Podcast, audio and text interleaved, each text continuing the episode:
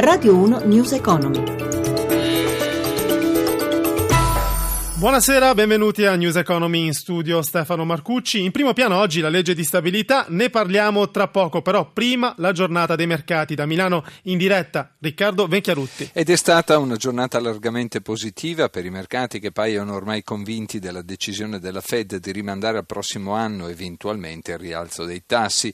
Convinzione confermata dai contraddittori dati macro diffusi in giornata che danno conto da un lato del calo dei prezzi al consumo negli Stati Uniti e dall'altro del div- del livello in calo di disoccupazione.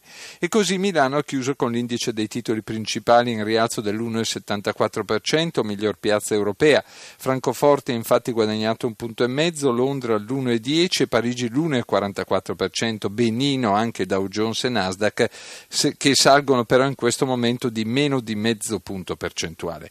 Poco mosso lo spread fra BTP e Bund a 109 punti base, mentre il dollaro si indebolisce e l'euro scambia sopra quota 1,14%. 14 da Milano è tutto, linea Roma.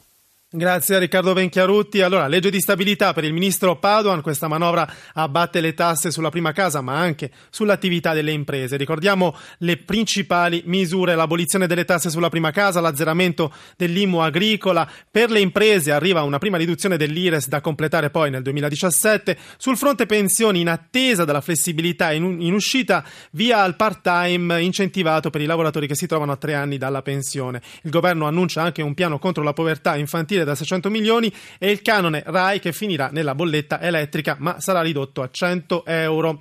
Nella legge di stabilità è contenuto anche l'innalzamento del limite per l'uso dei contanti da 1.000 a 3.000 euro. Un provvedimento accolto con favore dalla FIPE, la Federazione Italiana dei Pubblici Esercizi. Giuseppe Di Marco ne ha parlato con il presidente Lino Stoppani. Sentiamo. Noi abbiamo dichiarato soddisfazione per un provvedimento che ripara ad un, un, errore, almeno dal nostro punto di vista, perché il provvedimento di limitazione aveva generato un nomadismo commerciale verso paesi limitrofi dove questo limite non esisteva ed era più alto rispetto al nostro. Penso per esempio a Monte Carlo, la Svizzera, la Slovenia. La variazione del tetto sull'uso dei contanti è stata anche criticata pesantemente. Molti temono che favorirà l'evasione fiscale. A parte che sull'evasione fiscale il governo questo è chi le ha preceduto ha già fatto molto, basti dire quella che è le operazioni di contrasto a quelli che sono i capitali detenuti all'estero, ma questi provvedimenti vanno bene se sono accompagnati a mio avviso da due interventi in contemporanea. La prima devono essere armonizzati a livello europeo, l'altro aspetto è che non possono essere accompagnati se non eh, abbinati anche ad una limitazione di quello che è il costo delle carte di credito che oggi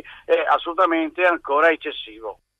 Una scommessa vinta così Susanna Camusso, leader CGL, commenta il raggiungimento dell'accordo tra imprese, chimiche e sindacati per il rinnovo del contratto di settore. L'intesa prevede un aumento in busta paga medio di 90 euro per il prossimo triennio, 170.000 i lavoratori interessati. Abbiamo sentito allora Paolo Pirani, segretario generale della Wiltec.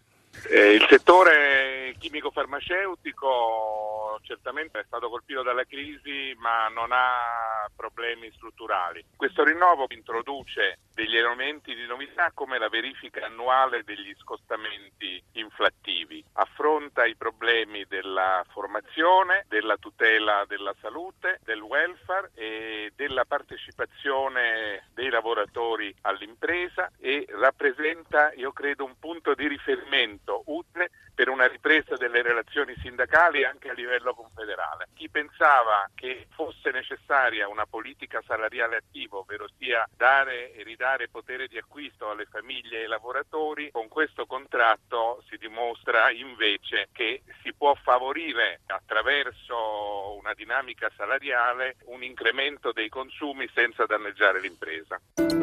Noi ci fermiamo qui, News Economy a cura di Roberto Pippan torna domani alle 18.02, grazie per averci ascoltati, grazie a Renzo Zaninotto in regia, da Stefano Marcucci, buon proseguimento su Radio 1. Radio 1 News Economy.